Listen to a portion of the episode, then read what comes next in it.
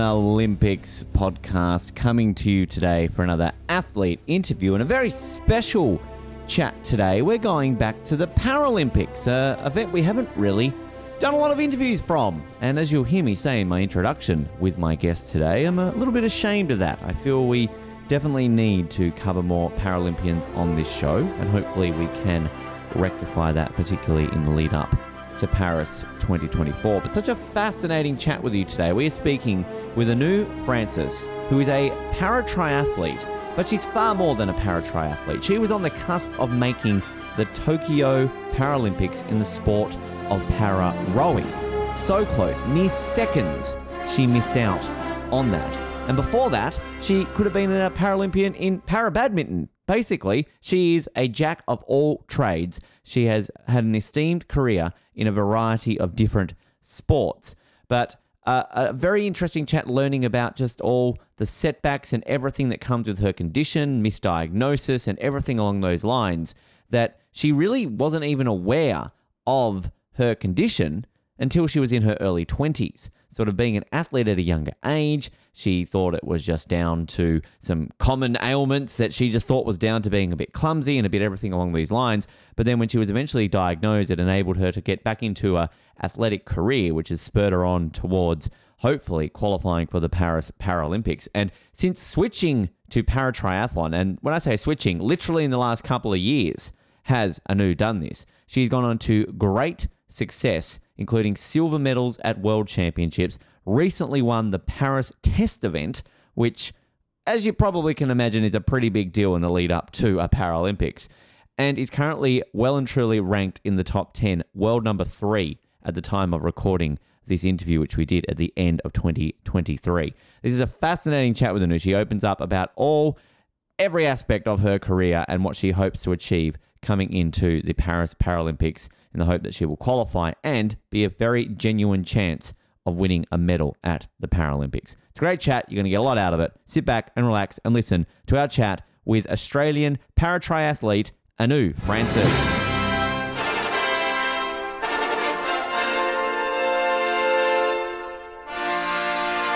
Been quite some time since we've really covered the Paralympics on this show and had a para athlete on this podcast. And I actually am quite ashamed that it has been taken quite some time because we obviously love talking all aspects of everything to do with Olympics and Paralympics. And today we're we're rectifying that well because I have such an amazing guest on the program to learn about her journey, not just in one sport, but multiple sports because she's had an incredible journey across a variety of sports. Started off in badminton, somehow found her way to rowing, and now is on the cusp of making her first Paralympics in the sport of paratriathlon. So it kind of makes sense that maybe she is doing a sport where there are multiple disciplines because there's obviously a lot of sports that she has been interested in across her career. And this amazing transition into paratriathlon has seen her go on to great success, taking out a silver medal at the World Championships in 2023, as well as winning the Paris Paralympic test event.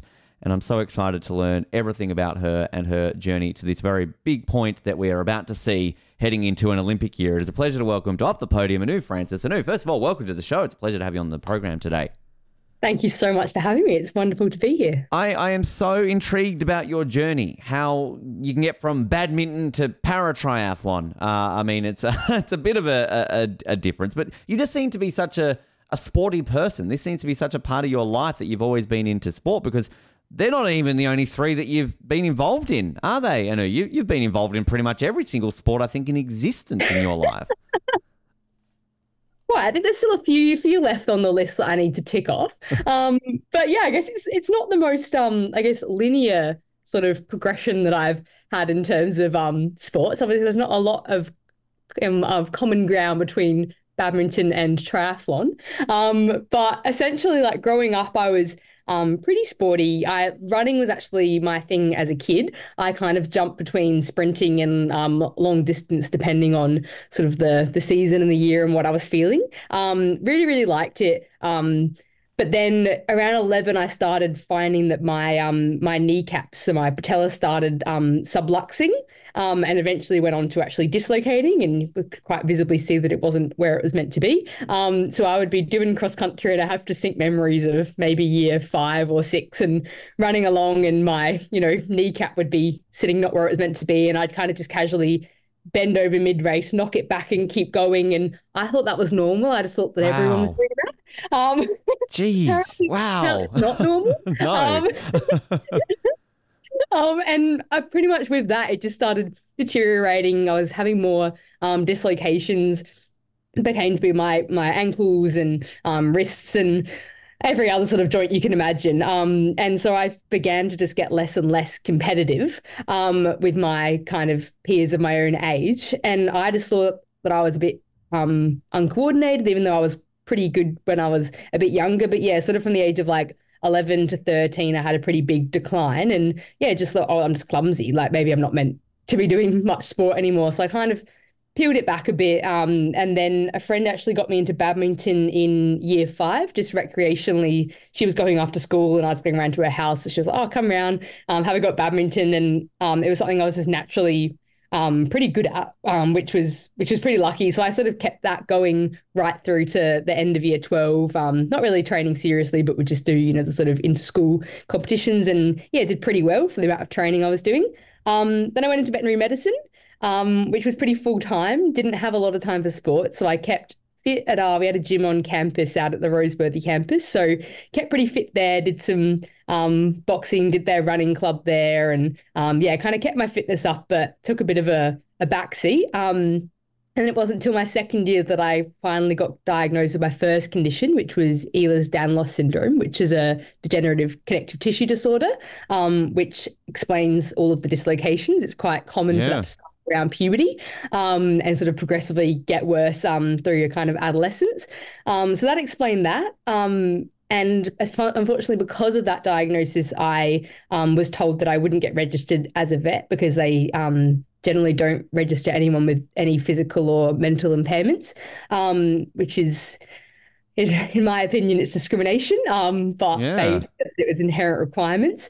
Um, and so even though I was yeah one of the top students and was getting great feedback on my placements, um, I finished my undergrad, but um, didn't go into my postgrad because it was just going to be another three years of study after already doing three. Um, to, most likely, I was told by the Rego board I wouldn't get registered, so I wouldn't actually be able to practice. So um, at that point, that's when I actually went and looked back into sport because I thought, oh well, if I'm too disabled to um, be able to be a vet?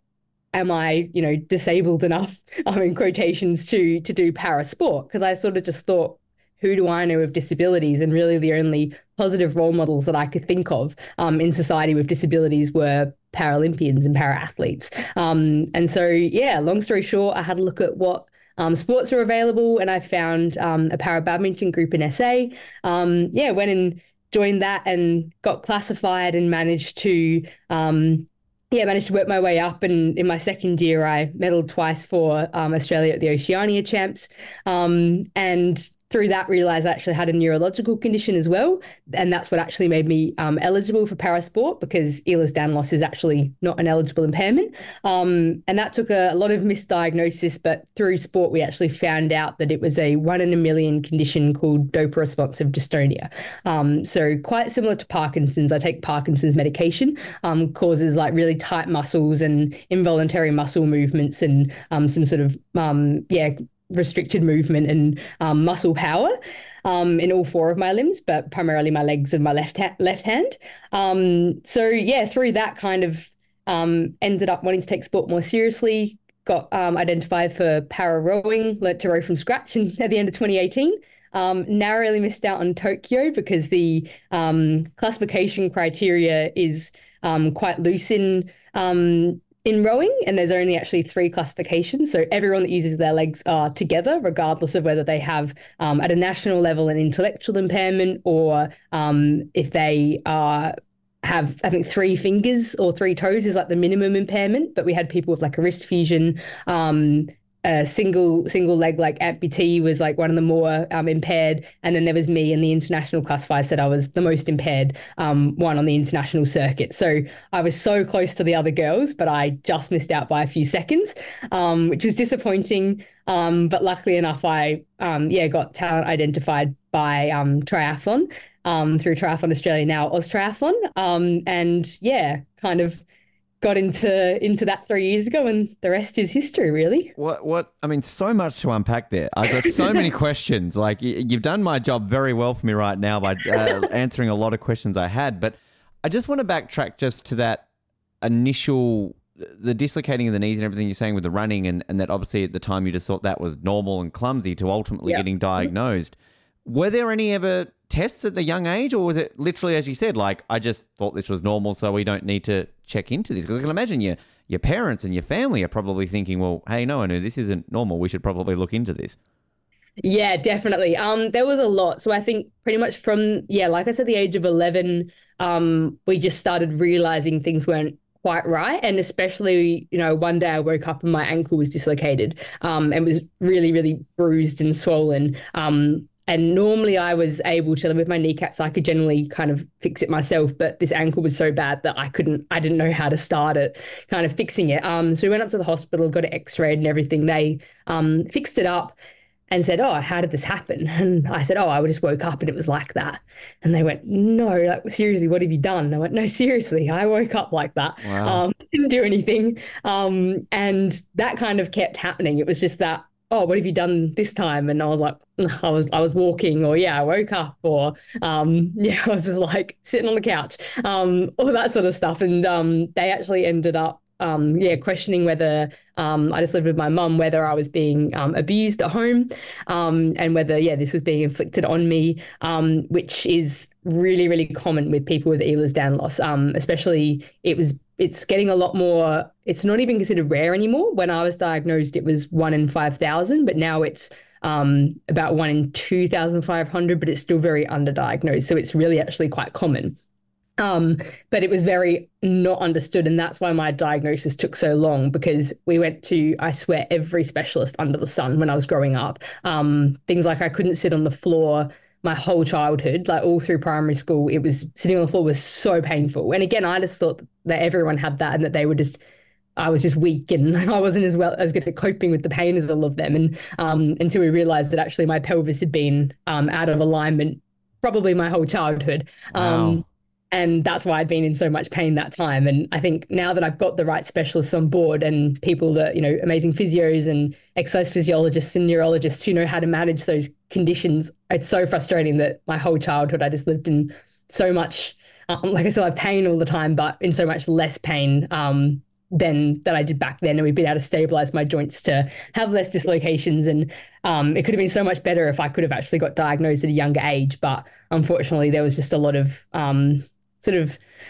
ignorance, I think, from doctors and um, a lot of egos going around, sort of saying, "Well, we don't know what this is, so therefore you must be making it up." They always told mum I was a hypochondriac to the point where I think eventually she ended up believing that because my scans would all come back, you know, normal, and there was not really. They said it was growing pains, and oh, she'll grow out of it. And then yeah, when I when I didn't, it wasn't actually until I was at college and um, my one of my the girl in the room next to me was one of my best mates. Her mum was a nurse and had a friend.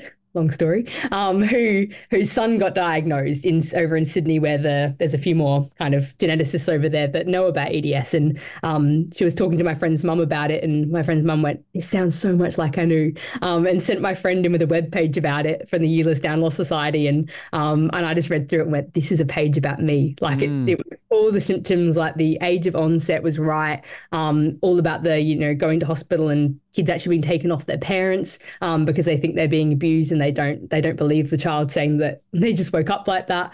Um, and yeah, it was just it was incredible. So I went to the geneticist three months later, and um, he went, "Yeah, that is the most obvious diagnosis ever. How is this? How?" Have, and I was 21. He was like, "How have you gone?" 10 years with symptoms of not being diagnosed. Um, yeah, so it's it's it's one of they I think it's been quoted as one of the most um, common and overlooked um, disorders in medical history. That's crazy. And I mean, it must have been such a relief to finally, after all that time, have it, I guess, confirmed, diagnosed, and then that Mm. treatment and, and everything that I'm sure kind of came from that, you were able to finally do. it was it was huge. Like I think you go through different stages with diagnosis, and every time I've got a new one, it's kind of you go through grief and that sort of stuff and thinking about the future. But I think with that diagnosis, it was just an overwhelming sense of relief and just validation that oh, I'm not. I literally thought I was a hypochondriac and I was crazy and um, all this sort of stuff because that's what I've been told by you know every doctor I'd I'd seen um, until finally I just yeah got that diagnosis and found a community of people that had been through you know very similar similar things to me and I think it really just made me want to um, share my story and get it out there to try and hopefully help other people get diagnosed earlier and um, yeah just get the awareness out there with the medical profession not to not to overlook not to overlook the conditions just because they might be a bit rarer or a bit of stigma around them. When it came to that talent identification, when you decided to pursue this sporting career, is that a case of do you contact the AIS? Like, I mean, kind of like how how does that work? And because I know we've had a lot of say winter athletes on this show who will get talent identified for certain winter sports. Is, is it a similar thing for para athletes to kind of you know put you through a variety of tests and then you get a letter in the mail going, hey, rowing, hey, triathlon. That'd be really cool. Um, the way that I actually found rowing was very random. Um, because I love badminton, potentially could have made the Tokyo Paralympics, but there was there was no funding available at all. Um, and so it was fully self-funded, and I just couldn't, being from like a you know um, single income like um, low yeah low income um, family, just with my mum and I, I couldn't afford to get to all the international tournaments to qualify, um, and I just wanted to take sport more seriously than training. You know the sort of two times a week that we were offered, um, and so I took it upon myself to start. I went to the local gym like I ended up doing 10, you know, just class group classes every week. And that kind of really built my foundation. And then I was just on Instagram one day and found a um, para rowing talent search day down at um, West Lakes where we row. Um, and I would just signed up for it, went along, didn't know if I'd be eligible or if I'd be any good. I'd never rowed before. Um, but yeah, I, I, went along and I was specifically looking for females to fill the um, the boat because like a mixed a mixed four was the Tokyo boat and they had a couple of um, boys, Will and Jed. So they were just looking for um, a couple of females to sort of fill up that that boat. And so yeah, went along and um, I think my fitness that I'd got from going to the gym um, had kind of paid off, and they identified that while I wasn't yet the strongest person in the world, um, I had the kind of the fitness, the base there, and so yeah, they were willing to um, to give me a shot. So I went on training agreement with the South Australian Sports Institute, and yeah, trained with them for a couple of years. Became the first um, female para athlete to ever row for South Australia. So we had a full state team for the first time in history, which was um, yeah, pretty pretty special and um, yeah, set some world records on the indoor rowing machine over COVID. Um, wow. Yeah, it was it was pretty cool. Um, and then when I kind of saw that that just wasn't um, wasn't quite going my way with the um, classification, just always being sort of disadvantaged, and knew I'd push my body to the the point where I was just getting constantly injured trying to trying to get there, and I wanted it so badly. Um, I started looking at other sports, and um, my coach at the time was really supportive of that, and um, sort of knew that my goal was the Paralympics, and if that wasn't going to happen with rowing, then she was um, amazing and really supportive in me exploring other options. Um, so I had a look at um, had a look at the list again, went back to the list that I'd found when I decided to go with badminton originally, um, reconsulted that, and I taught myself to um, to cycle during COVID when we couldn't get out in the water because everyone, all the rowers were out cross training on the bike. So bought myself this crappy $300 bike off Gumtree and taught myself to ride and realized I quite enjoyed it. Um, got in contact with Cycling Australia and they put me in touch with um, with a coach, para coach who was doing some um, stuff at the velodrome, so track cycling. Went along and did that, and he was like, "Yeah, you could definitely be, you know, pretty good at this," um, which was cool. So did that for a little bit. Also reached out to triathlon. I could obviously run. I could now ride a bike, but I could not swim. So I was very upfront with them and just sort of um, that was um yeah, Carl, the head of our program. And I just said, "Look, dude, like."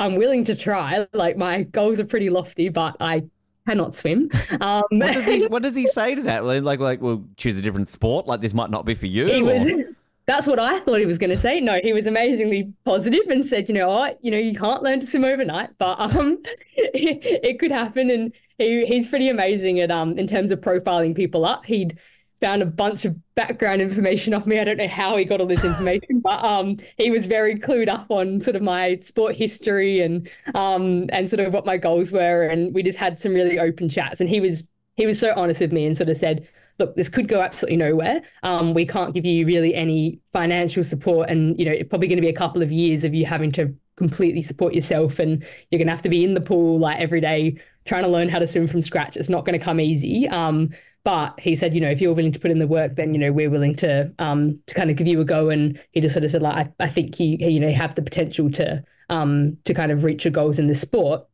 Um, so I kind of had to make that decision between the two. And yeah, I went into SASI one day and they kind of made the call that um they weren't going to renew my contract for the for the next year. And so I was kind of like pretty devastated, but I think it was what I needed because I was never, I was so invested in rowing and I loved it so much. And I loved my club and all of the athletes I was rowing with that I don't think I would have left of my own accord. So I think it was really them kind of, you know, snapping that, that band that sort of um, made me go, right, well, I'm, you know, there's no point in me staying here because my goal is the Paralympics. So if that's not going to happen here, then I've got these amazing other other doors. You know, that classic one door closes and another opens. I was lucky that I had two doors that sort of opened up. Um, and yeah, ultimately that day went to to gym and my coach up at the um, Flinders Uni gym where I was in the athlete development program. Um, Chris, he'd been my coach for a few years since I was with badminton all through rowing, um, doing my yeah S and C program up there, and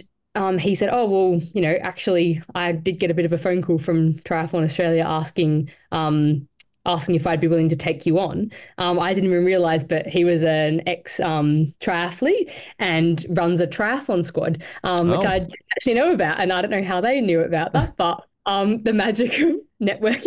Yeah. So yeah, um, apparently they'd reached out to him and said, "Oh, if if she does want to transfer, would you um, be willing to coach her?" And he said, "Absolutely." Um, so we had a good chat, and I was like, "Right, yep, let's let's give it a go."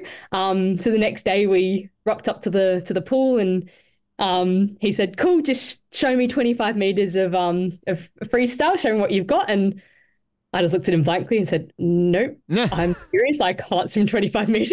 and he went oh, yep, okay, we are starting from scratch. And I was like, I did warn everyone. I was quite transparent. so um, he's done an amazing job, though. Um, it was definitely felt like drowning for the first few weeks. And I look back at the videos that I excitedly sent Carl going, look, I got to the other side of the 25 meter pool. And he was like, yeah, keep trying, mate. Um, wow. dragging along the bottom of the floor. Um, but um, yeah, three years later, I'm um, yeah, like a pretty confidence swimmer still a long way to go but um we always sort of said it was going to be three years before i was looking like a swimmer and now i'm finally at the point where people look at me and i don't look like i've only been swimming for three years um, which is pretty cool. I'm very lucky to have had such a such an amazing and patient coach. Which which i love just that story because it goes from right back to rowing of you didn't know how to row but you did it and there you are and then you didn't know how to swim and now you're doing triathlon. Like it's just such an incredible journey and and going through so much adversity to get to where you are and there always seems to be a challenge going on there but i mean it's just it's incredible that you've overcome it. Did, did you sort of when you were back when you were running and everything you talk about that dream of the paralympics is that something been with you ever since you were younger that sort of an olympics a paralympics uh, sort of back when you were sort of younger competing in sport before diagnoses and all those sort of things had been come yeah, that's a good question. Um, I think with the Paralympics, it didn't just because I wasn't diagnosed until I was 21, and so I never, um, I never viewed myself as obviously having a disability because I thought I was just crazy. Um, and so, which I think is also like really that's quite upsetting because I think I look now at the amazing opportunities for for kids with disabilities. Um, and you know the amazing opportunities they get, especially through sport. And I go, oh, like I wish, I wish I'd known back then that maybe, um, and maybe I wouldn't have been eligible because the EDS obviously um, isn't classifiable, but maybe I could have just met other kids that had, you know, similar experiences to me, um, or maybe my neurological condition would have been picked up a bit earlier back then as well. Um, so I think, yeah, it's it's it's an interesting one because I um I don't think I ever thought I'd be an Olympian. Um, I think probably because I, you know, my athletic ability was hindered so early. Mm. Um, and so I think I always I always loved sport and I always probably yeah sort of thought oh, I'd love to be a really fast runner. Um, and I remember in primary school, um, in like early primary school, we we marked out um for maths we marked out a one kilometer running track, and every week we'd we'd go and run it, and we'd um you know have our group of friends and we'd track their time and graph it. It was very very clever exercise. Um, but I remember doing that, and I'd always be by far the fastest girl in the class, and um that's probably when I realized oh I've got this talent. But then obviously a few years later, um the conditions started progressing, and I think that's when that dream just sort of disappeared, and yeah, it didn't reappear until um until I started doing para sport. Why isn't EDS classifiable as a Paralympic sport? Yeah, um, essentially every sport is different, but I'm pretty sure EDS is blacklisted in general from all of them. Um, and that is because it doesn't lead to what they call eligible impairments. So each sport will have a different list of eligible impairments, but um, most sports it'll be you know like amputation or um, like loss of um, motor control, loss of muscle power, loss of range of motion, um, all those sort of yeah those sort of um, factors. And EDS um, genuinely gen- generally um, doesn't lead to any of any of them. So EDS will generally have low muscle tone, um, but they they uh, they do. I think there's some conditions where they do allow low muscle tone to be classified, but um, yeah, EDS isn't isn't one of those because it's generally I think not low enough to consistently kind of affect your performance. Um, and I think because it's just so yeah so variable, and I guess yeah, just would be quite quite hard. And I also just think that there'd be so many people if you allow people with EDS to compete. Um, it's because it's not even rare anymore. Like there would be mm. there'd be a lot of people, but um, but yeah, that's how I've always kind of explained it is that it's it just doesn't lead to those eligible impairments. And um, when I was doing badminton, obviously I went in just saying I had EDS. Um, but they they were saying, oh no, you've got something else, and you know my my left hand was sort of curl round. Um, in the way that an athlete was um, with cerebral palsy would normally sort of have, and and they would call it my cerebral palsy arm, and I was like, but I don't have cerebral palsy, I've just got EDS, and I had to explain to them that my muscles were tight because of they were trying to compensate for my ligaments and um, being too lax. Um, so they were trying to protect the joints and hold them in place. Um, that's what I was always kind of told was why I had high muscle tone rather than low muscle tone. But um, yeah, it turns out that the reason I was eligible was actually because I had an underlying neurological condition. Um, and that's what was causing the eligible impairments, which for me are that high muscle tone, um, the incoordination, um, loss of power, loss of um, range of motion, um, and those sort of yeah sort of impairments. But there has been a bit of a push from athletes with EDS for it to be recognised. But um, yeah, it's one of those things I don't I don't think it will sort of anytime soon. And in terms of then the neurological condition, because obviously, as we know with a lot of Paralympic sports, there are still a variety of classifications that still fall mm-hmm. into that. So, do you then have to, I guess, do you submit your condition to the international para? Like, how does that come about, and how do you then get classified so you know, come Paris, what you're trying to qualify, what what classification you're trying to qualify for?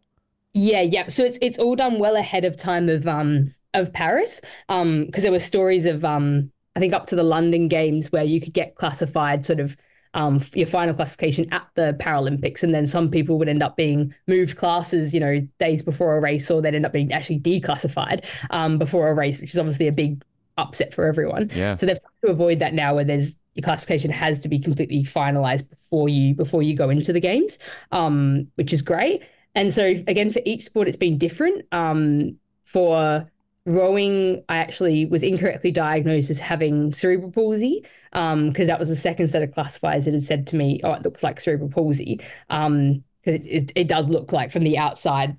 People always sort of ask me, "Do you have um, yeah, cerebral palsy?" Quite a similar sort of gait pattern. Um, and so I went to a neurologist based on that because they couldn't classify me until I actually had a diagnosis. Um, so I went to a neurologist and he went, "Yep, more than happy with with that diagnosis. That that makes sense to me." Um, did some scans and the MRI showed up some brain lesions, but not where you'd expect for cerebral palsy, but he went, I think that's still the best diagnosis.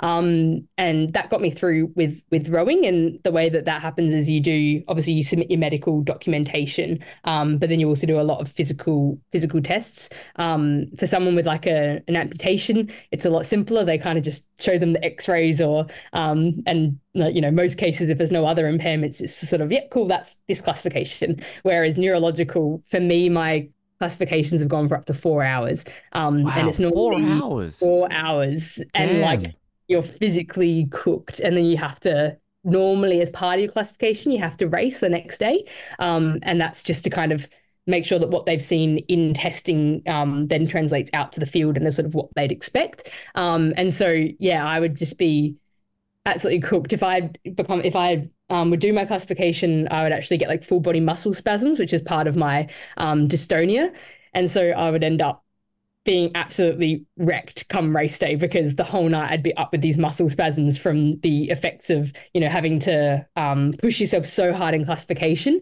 Mm. Um, and it's quite interesting because I've had my athletics done twice and theirs is a lot less invasive. They do obviously your um, manual muscle testing for your strength and your range of motion, and they do watch you, you know, do some jumps and running and that sort of stuff. But both times they've classified me very consistently um, without me having to be physically exerted, and it's taken half an hour max. Um, whereas rowing was very intense and triathlon's even more intense. Um, that's been very similar. The last, um, my last one was quite quick, but the one before that was four hours again. And I had to ride a bike, I had to run, I had to um, go to pool and had to yeah walk do all of the manual muscle testing. They wanted to actually see the effect of fatigue so they were, they were really trying to fatigue my muscles as well um, which is quite traumatic and then you've got to do a, a full race the next day. So my first couple of years of triathlon were really hard because i had to get classified a few times um, as normally you'll get put on a provisional um, to start with, and then you'll get put onto a review status,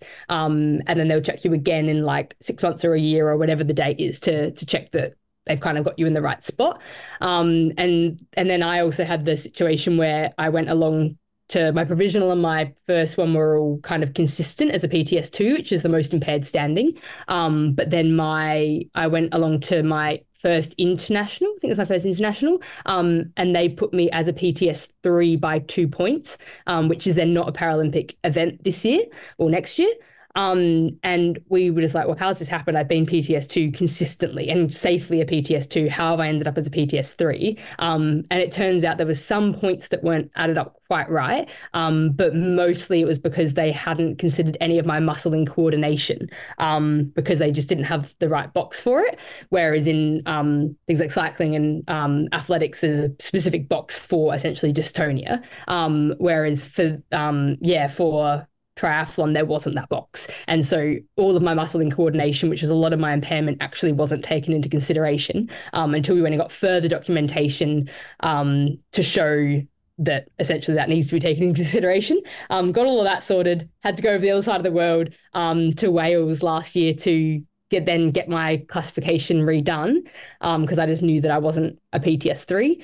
Um, went along to that classification. They redid all of the testing, looked at my documentation, and they were like, "Oh, yeah, you're very obviously you're right in the middle of PTS2. Like you're nowhere near PTS3," um, which was a huge relief. It took like an hour max, sort of thing. Um, and yeah, Carl came in with me, and we were both just like, "God, we're on a roller coaster." And so I got moved down to PTS2 for the next day, and that's when really my um, yeah, career kind of took off because I could finally start. So you knew at that point then, and then that yeah. obviously, as you were saying, leads then to knowing that that's an event at the Paralympics. That it's, yeah. it's not that one. What it's just yeah, and the, and the main thing with that is that it not being a Paralympic event was was that there's a, there's no funding Um because um, they were allowing five five PTS three women, so the top five would go over to Paris, but they'd be racing against the PTS four athletes. Right. Um, so they'd be going upper class and we thought, oh, I'm probably still competitive with the PTS threes. I could, because um, it is a less um, competitive field at the moment because it's not a Paralympic event. Um, so we thought, oh, maybe I can still compete. Um, but then Triathlon Australia just weren't sure if that would, yeah, get me any funding, and that just brings up the whole I can't afford to go to these races and I can't afford to qualify sort of scenario again. So we were very lucky. And I think as soon as I got classified, it was just, um, I know Carl described me in my first race where I, the next day where I um, came second against a pretty big big field. Um, he just said, you know, oh, she's a firecracker that we've been sitting on for two years, and finally she was she was ready, and we could let her off. And um, yeah, it was it was so exciting because I think um, finally I could just focus on my performance rather than all the stress of classification and having to then eventually get re-diagnosed because um, in my first classification, one of the classifiers was someone that classified me in rowing a few years ago, and he went, "Your condition has progressed so much. Like you've got physically stronger and fitter, but I can see your conditions degenerated. It's clearly not cerebral palsy because that doesn't deteriorate. Um, so I had to go and find another neurologist um, and one that specialized in rarer conditions. And it was him that, um, that went, oh, it's actually this one in a million condition, which is why no one will have ever seen it before. Um, and um, yeah, so that's, it's kind of crazy. It's a crazy story that classification was such a nightmare, but it's actually what led to me getting diagnosed. And maybe I, without sport, I may never have actually known what what that diagnosis was and wouldn't have been medicated, which does um, slow the progression of the of the condition. So hopefully is um yeah increase my quality and sort of length of life. Well, that's all the positives there. I mean, absolutely to kind of have that there, and and then an added positive, no pun intended, silver lining is getting that silver medal then at the uh, the World Championships, which if I'm, I'm not mistaken, so it wasn't. They had to cancel the bike leg, so then they therefore make it. Uh, is it called an aquathon, uh, aquathlon, aquathlon. aquathlon. Yeah. So so that was um that was at Swansea. So I went over this year. I um raced went overseas for three months. Um, did my first race in July in Swansea. So that was my first race from last year. Um, so back in Wales. Um, and yeah, that there was gale force winds. We almost got blown off our bikes the day before um, for the course recon, and it was not safe, like bucketing down white caps on the water. Um, and so they made the call the night before that it was going to have to be an aquathlon, which I'd never done before, um, which is literally, yeah, they just cut the bike. So you do the swim and then you just go straight to the run. So it's quite a short race. Um, and the bike is sort of where I really make my mark. Um, I'm the fastest on the bike at the moment. So that's where I kind of catch up from the fact that I'm not the fastest at the swim. Um, so without having that, I came out of the water. There was four in our field. I came out of the water last. Um, had no idea how far up the road the others were. Just had to run blind and try and try and find them. Um, and managed to run down the first the first um athlete in I think it was the third of three laps. I think the start of that lap, I managed to catch her because I was just going, oh, far out, I'm going to come fourth. Like I came second here last year. What am I doing? Um, and so finally caught her and then um, got myself into third and then literally hit the second athlete to get into the silver medal position on the blue carpet. Um, and so it was then a, um, a sprint finish. I got past her quite comfortably and then suddenly realized she was coming for me. And I just felt her almost tap my shoulder. and I looked over and went, whoa! so had to just floor it for the last few meters. We've got this amazing like video of me just of us just, just pounding down this this line and they recorded it as one second, but it was probably less than a second um, for me to yeah get that get that silver medal. Um, so that was pretty that was pretty incredible. Um, and then at the test event the next month, it got turned on the day to a duathlon because of um, water. Uh, there was a um, yeah some water pollution in the in the Seine. Um, and so yeah, we ended up doing a um, run, bike, run, which is much more my forte. Um, just cut out my weakness. Um, and so yeah, I managed to managed to win that. And then the next month we had World Championships, which was amazing because we had for the first time the complete PTS two women's field were there.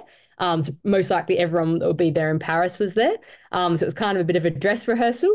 Um, and we got the full triathlon, which was which was incredible. Um, and I yeah managed to um get second place and was only I think 21 or 22 seconds behind um the yeah world champion who's been who's someone I have only ever beaten in the duathlon. So um, that was an awesome experience. And, and tell us about her because I, I want to know who who we've got to beat in Paris.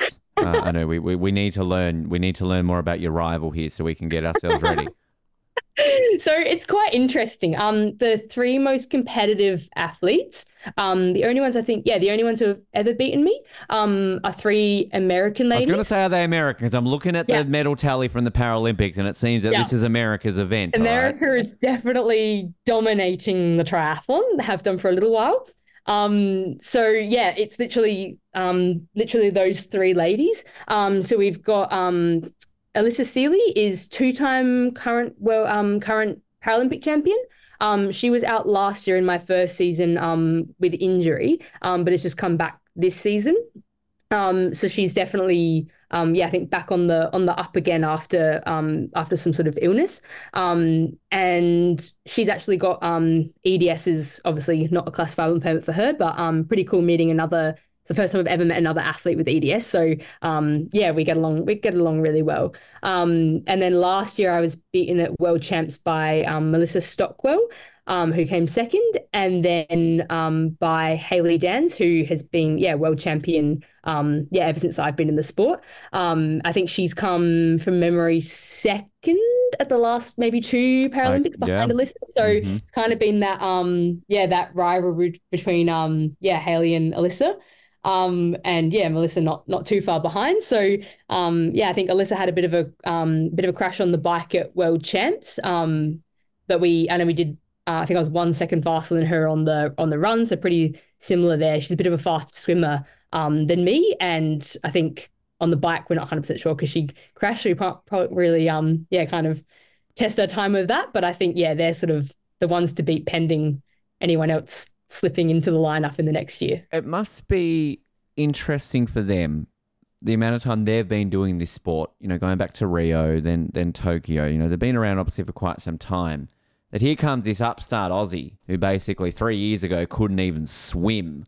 And now she's basically up there on par with us and beating us. Like, I mean, is that sort of a level that you can look at it just on the mentality of beating your rivals? That, uh, you know, that there, there's got to be something there from these three that perhaps they're just feeling it a little bit. Yeah, it's um yeah, pretty pretty wild. I think we're um pretty lucky. Like I get along with all three of them um really well, and I have so much respect for them, and um I feel like I've got so much that I can learn from them. And um yeah, like Hailey and I caught up um for coffee at at Wells, and it was just nice to sort of have that you know chat about all things in like not triathlon life, um bit of triathlon chat, you know, just kind of nice because I think there's such a you know yeah they're you know there are, you know, we're all rivals as soon as the, you know, that gun goes. But at the end of the day, um, I know, like, I hope that they feel the same, but I feel like, um, I really, yeah, look up to them and, um, consider them to be, um, yeah, people that I just, yeah, really, I guess aspire to be like, but also just, um, have so much respect for and, where you know we support each other when we're when we're standing on that start line. Then as soon as the gun goes, we're business. At the end, you know, we all give each other a hug and um, say well done. You know, no matter no matter what. And um, I think it's really important that we don't get the chance to. I know I don't. I think they've got quite a good um, Paralympic training program over in the US, but um, over here,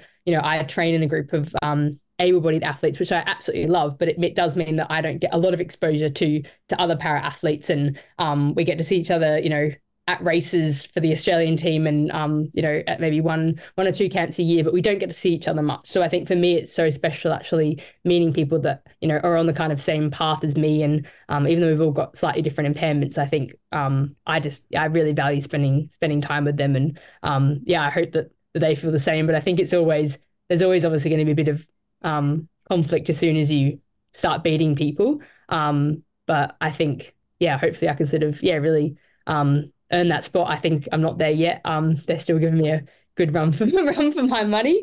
Um, but um, yeah, I just hope that they kind of have that respect for me as as well. And I think it can look a bit like I kind of came from nowhere. Um, but I think behind that, you know, everyone from um, from my team knows how you know we had those two years where I was just training without doing any you know any international racing, just trying to get my classification sorted and trying to master the sport, and then the years of rowing before that, and you know my time in badminton and running before that. So um, it seems like you know that behind every overnight success is you know a lot of years of hard work and support. So um, yeah, and that's it is always it's always interesting. And from their perspective, I know I'd probably be pissed off if yes, it's just tough.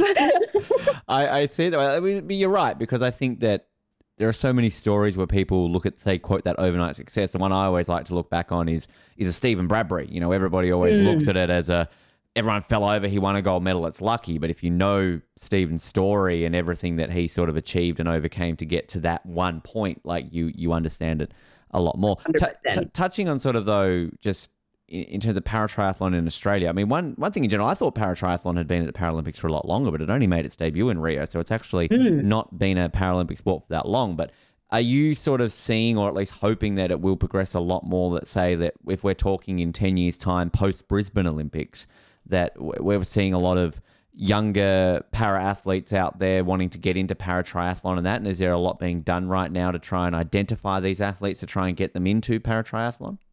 Hundred percent. Um, that's something that I know. Um, yeah, AusTriathlon's been really focusing on is kind of trying to get ahead of the game and um, you know looking for especially with the announcement of Brisbane um, we are really looking at that cool let's look at Brisbane and, and beyond. Whereas I think in the past because it has been such a new sport um, we've had a lot of sort of the, the average age I know the average age for most para sports is a bit older but I think for triathlon especially was quite a bit older. Um, and that meant that people were aging out and there wasn't you know that um, that new um, sort of grassroots talent coming through that then when someone retired, there was someone ready to take their place who's been mentored by them. That kind of natural progression, we weren't really having that. Um, whereas now I know it's it's really starting to happen. The team's kind of getting younger and younger, and um, yeah, we we get to meet all of the um, the school aged athletes that are coming through, and I think it's just great that they're now getting that support that maybe people who were um, sort of my age and, and older, um, that support just wasn't there because of it not being in the games. Um, I think as soon as it's in the games, it means that there's there's funding. Um, and I guess the other aspect also is that um, there's been not all classifications have been um, involved in the games.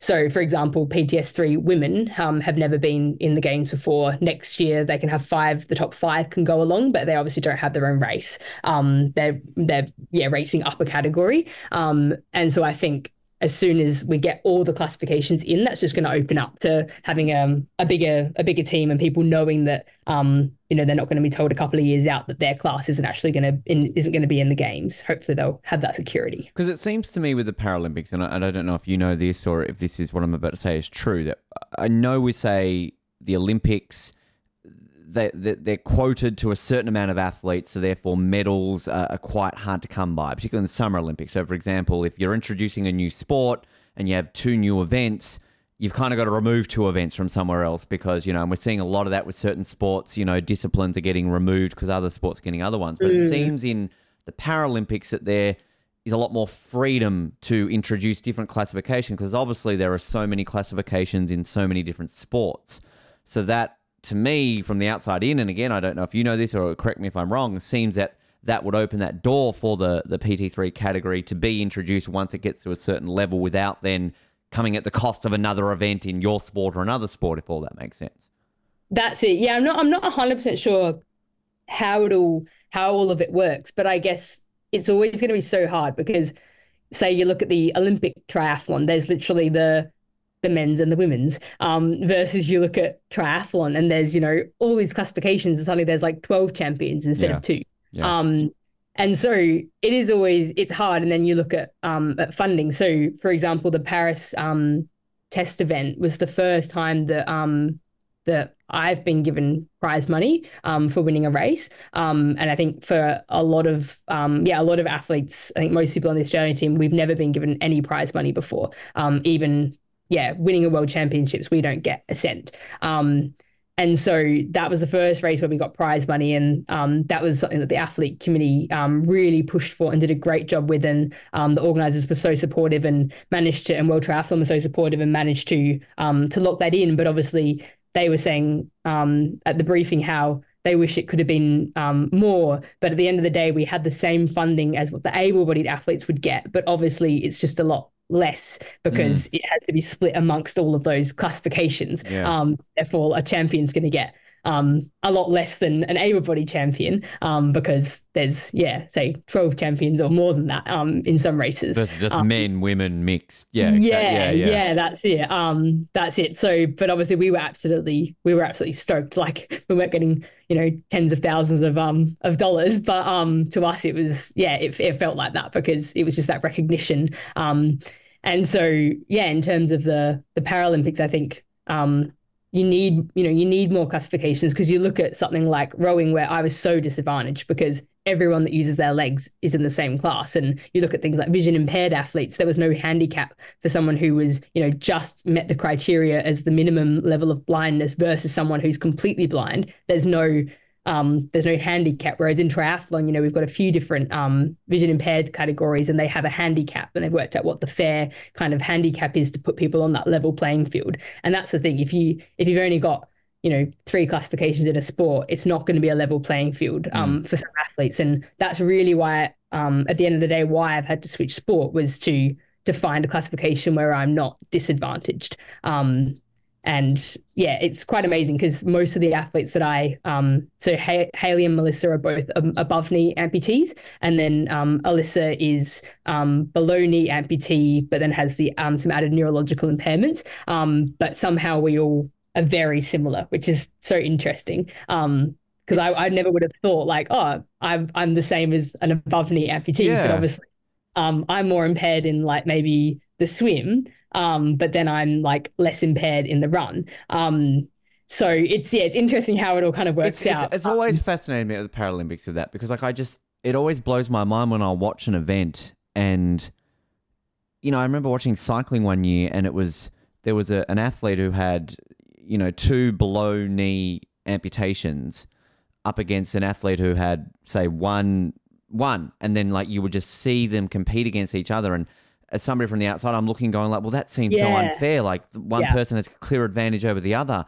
But at the end of the time it didn't work out that way and they was obviously able to cla- like it was it's fascinating. I don't i don't know if i envy those people in those positions who have to classify it or i envy them because they're obviously very intelligent people that can work this out but it's just Yeah.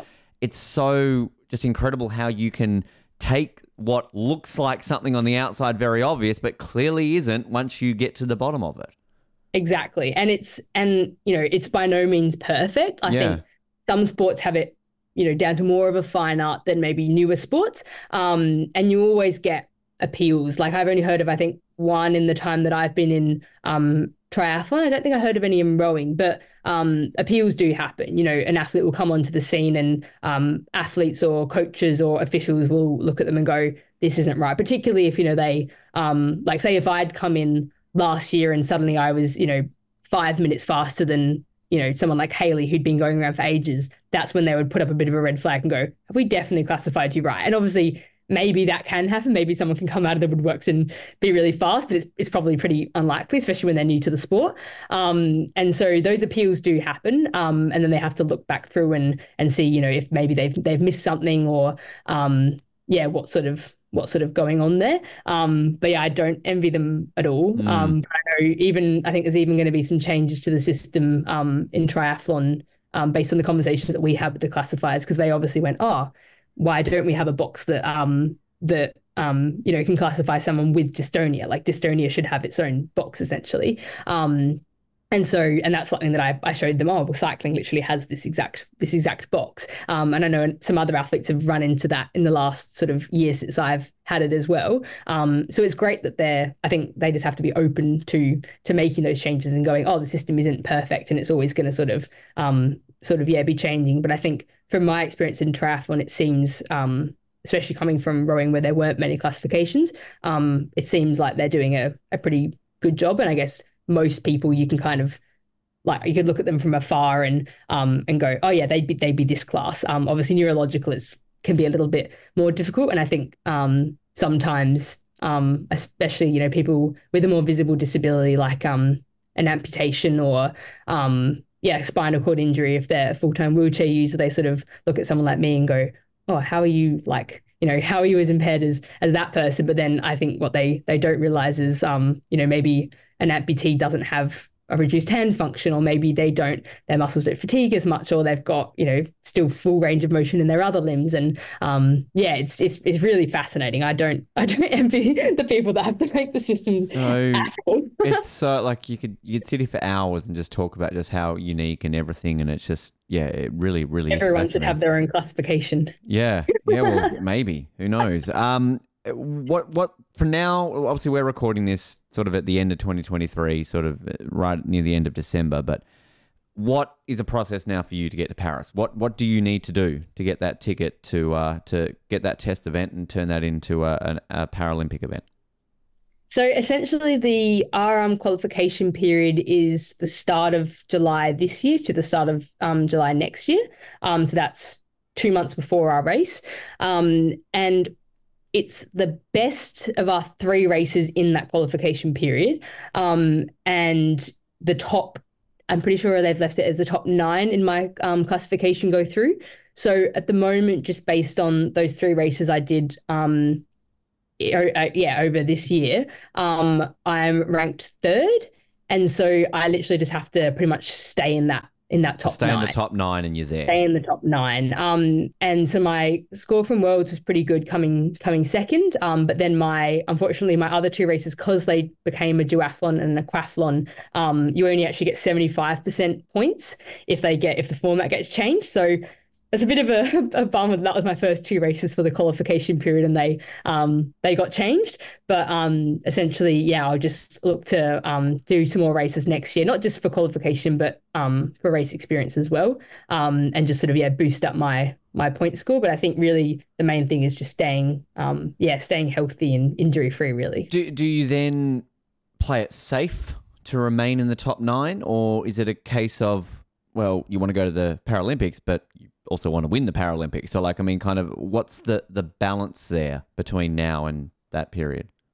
Yeah, yeah. So I think um we won't place a huge emphasis on like if I go into it ranked first or ninth. Like it really doesn't obviously I don't probably want to be ninth. Um I think our um but our you know essentially doesn't it doesn't matter to me sort of thing essentially. Um it's really getting the race experience that I need um and making sure that it kind of yeah fits in with my training training cycles. So I think we've got a pretty good sort of race um race plan built out, but I'm definitely not going to be um you know chasing all the World Cups and that sort of thing to get um yeah to get points right up until you know the few weeks before the period ends or anything because by then I really want to be have that solidified and just have qualification off my mind and um yeah really just focus on my preparation um yeah for for the games really so I think it's it's really just get yourself I think for us for Australia we need to be um top 5 for for them to definitely send us after that it's kind of um up to their their discretion um but yeah essentially I just want to yeah be in that top five so I get through and just don't I just don't want to have to stress about it really so I can focus on on training and performing yeah on the day. How how are you feeling right now in terms of just uh, where you're at and the confidence level about achieving that qualification? Um yeah, I think I think really for me like I said the the priority is just staying healthy. I think that's the that's the biggest thing especially having um yeah having disabilities that can kind of make you a bit more prone to injuries um, and illness. So I think that's really my main priority, and just keeping myself yeah happy and enjoying it at this point is um, is really important. Um, obviously, end of the year had a little bit of a um, not a full break, but was only sort of doing one session a day um, after after World Champs, which for me is a nice break. Um, and just sort of like regenerating, let the body heal from what was a pretty big three months um, of not much, not much rest at all. Um, and so yeah, just kind of letting myself um, have a bit, yeah, bit of bit of downtime really comparatively to what I normally do. Um, focusing on kind of getting our um, equipment sorted, making sure I know exactly what I'm going to be using um, come Paris, so that we've got you know months and months to test that and get comfortable with it and make any adaptations that we need. So yeah, really kind of stripped it back to to the basics of focusing on technique and equipment, and um, and then yeah, we'll start really cracking back in in the in the new year to getting race ready. Do you allow yourself like uh, I don't know a croissant here and there? Maybe listen to a bit of uh, French music. Uh, you, you know, get try some escargot. Like, do you get yourself in the French vibe at all between now and uh, August? Oh, you, you've got to. Um, I absolutely am all for carb loading. Um, good croissant is great for your carb loading. Um, definitely need to practice my um, French speaking skills. Um, that's one Mais thing oui. that is horrendous. Oui, oui. Bonjour, je m'appelle Anu. That's That's all you need. it. Yeah. Um, that's all you need. It got us by. It did get us by. People were quite friendly, which was nice. Um, but I would like to know a little bit more. But obviously, traveling to a few different countries in the last couple of years, I end up getting a bit um a bit mixed up. And you know, konnichiwa, bonjour. Where am I? Where I No what idea. country? Yep. Just say good day, then they know where you're from, right? Exactly, exactly. Um, yeah, so it's yeah, pretty funny. But no, I love Paris. I've never been before. Um, and it was just God, our, our course is stunning. I was going to say that call. We had we had Matt Hauser Oh. on a few weeks back, and he was talking about it. And just looking at it, it looks it looks pretty incredible. It is absolutely stunning. I think um, I was doing the course recon the day before our race um, with Sally Pilbeam, um, one of the PTS4 athletes, and um, she just kept, um, we were in the swim and she just suddenly grabbed my ankle and I was like, what, what, are you okay? And she went, we're in Paris, we're swimming in the Seine. it was, it was wild. But this is what I appreciate about the organizers of the Olympics when they do this, because I mean, I, I think back to the very first triathlon in Sydney. And of course, that's finishing at the Opera House. I mean, London obviously had a pretty epic one. And, and obviously, since the para triathlon, I mean, no disrespect to Rio and Tokyo, they weren't exactly iconic sort of landmarks that we had sort of in Sydney and London. So the fact that for para triathlon, this will be like the real first time that you've had the freaking Eiffel Tower is there, right? Like the Champs Elysees, like like just all those icons that will be there. I mean, that's what you want, kind of not just for you, but for the audiences watching this. That's it. It's it's incredible. I think it's probably not the most practical venue in terms of.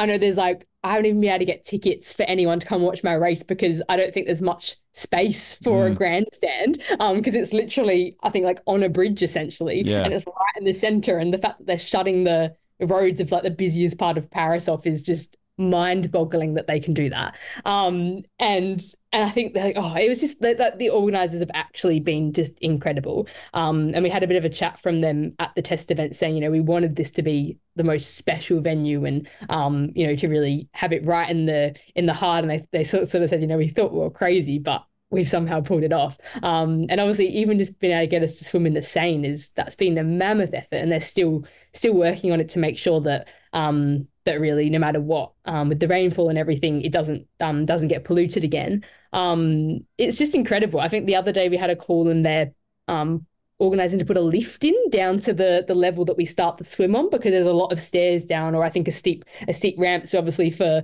the wheelchair athletes and you know those with um more um yeah severe like mobility dif- um difficulties it's quite challenging to get down there and so they yeah they just said oh we're putting in a lift i was like Wow.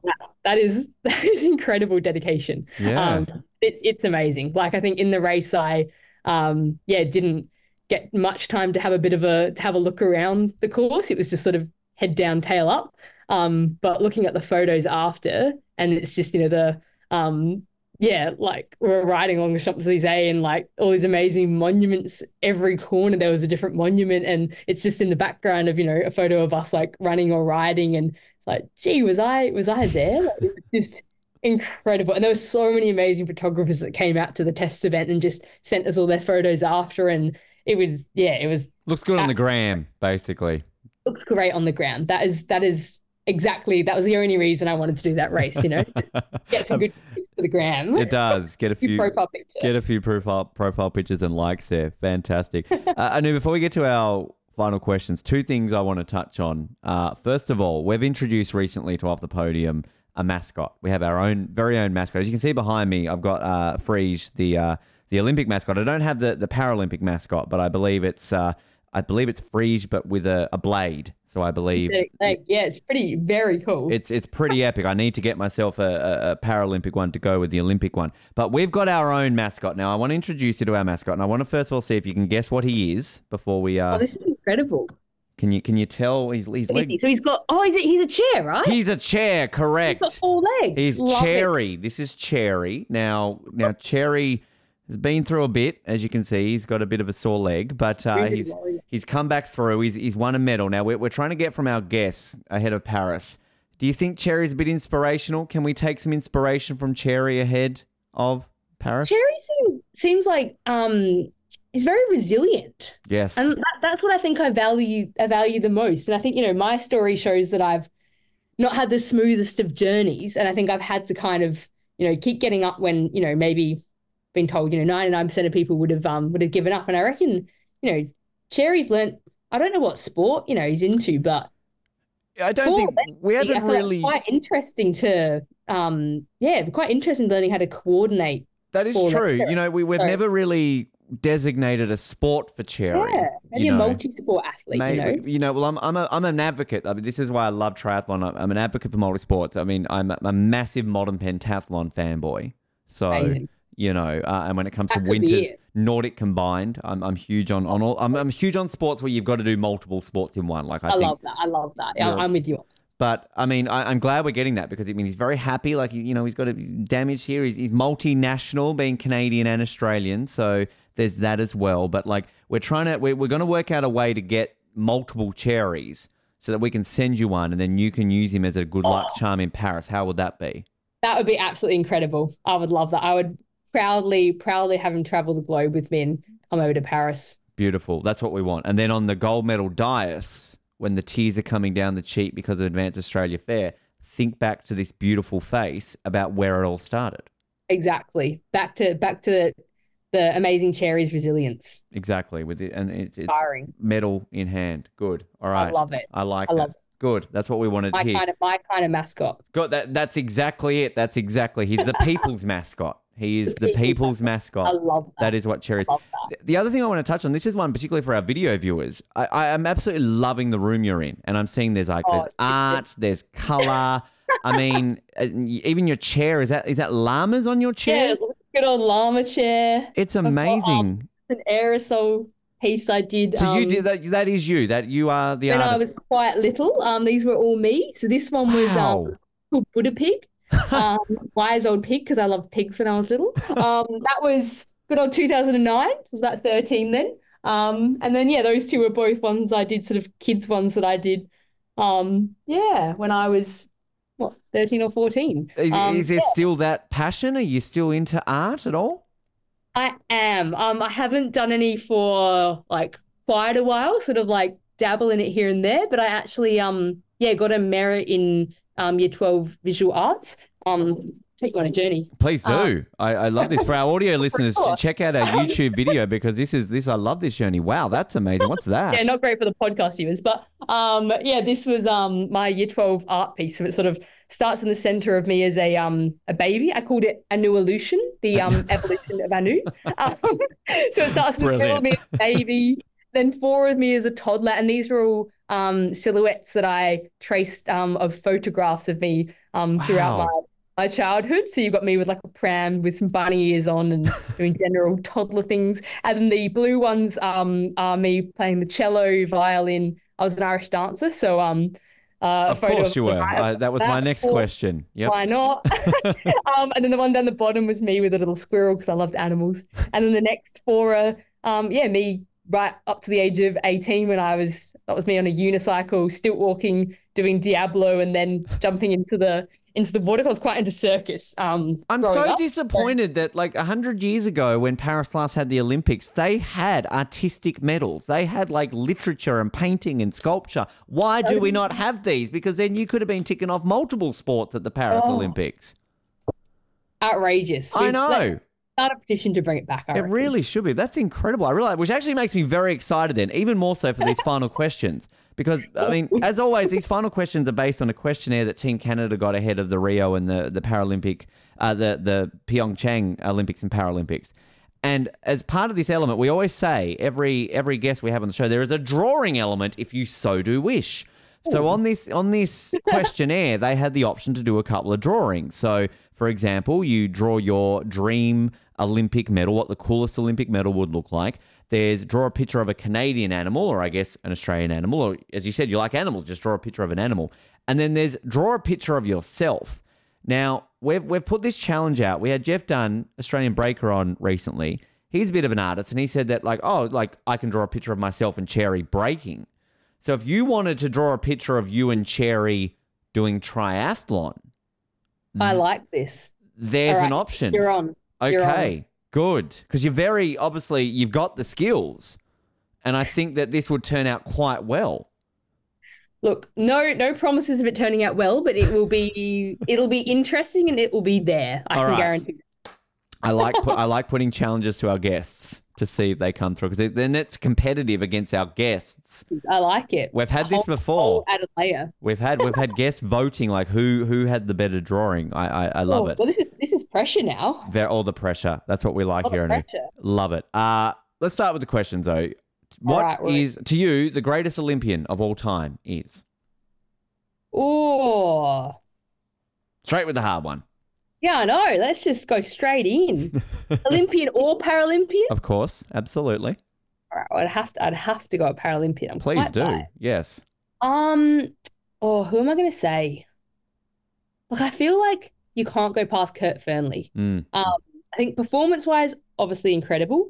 um, I think just what he's done for um, the Paralympic movement um, and really building that and giving us that sense of pride. I think um, I've never met him, but I've listened to um, him speak a lot and watch him in a lot of programs. And I think he's just, I really see him as a kind of just such a kind of wise leader in in um, the Paralympic movement and in the disability community. And yeah, he's one of those people that I really just um, really look up to. And I think I think to me, being a being a para athlete, being an elite athlete, being a Paralympian is so much more about the actual performance because I think it can be sport can be so selfish. Like, you know, the the times you don't get to spend with your family and friends and that you've got to prioritize your training and traveling um, can be very, very selfish. Um, and I think something I'm very aware of is kind of using my platform um, for good and trying to create some some positive change. And I think, yeah, Kurt's one of those people that I really look up to as a, a role model and someone that has really left a huge legacy. Great answer. I love it. Kurt is an absolute legend. So uh, absolutely love that answer.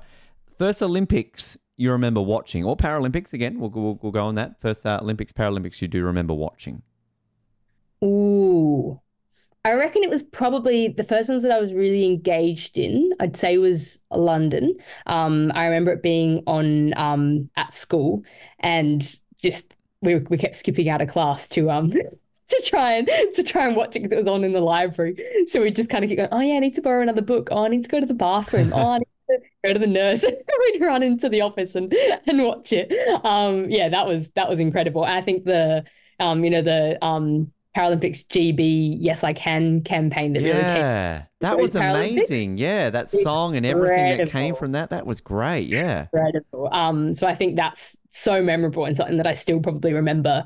Probably some of my strongest memories um of the Paralympics is really because of that campaign coming out and something that I, I think even even now, so many years later, is um yeah, still very relevant and something I really like watching. I'm always so 50 50 on that question because I love hearing our guests tell about those Olympic memories and when they first watch it. But the other side of it, it always makes me just feel so old now, given that uh, so many people are like, oh, yeah, London was my first. Or like, I remember Rio. And here I am going, like, yeah, I remember as a five year old watching Barcelona. Um, you know, uh, so I mean, it's just like great. Uh, I need to get more legends on this show who are a lot older than me to make to make me feel good about myself. And you talk about like school, like I mean, I was 13 during Sydney, and that was of course when basically all of Australia got a two week holiday. So that I, I sadly didn't come. I mean, I live in Sydney now, but I sadly didn't go to the Olympics. But I remember just being glued to the television for two weeks in my tiny oh. little Hobart house watching them. So, you know, but uh, hey, look, uh, uh I'm old. I get it. Uh, if you could have any superpower, what would it be?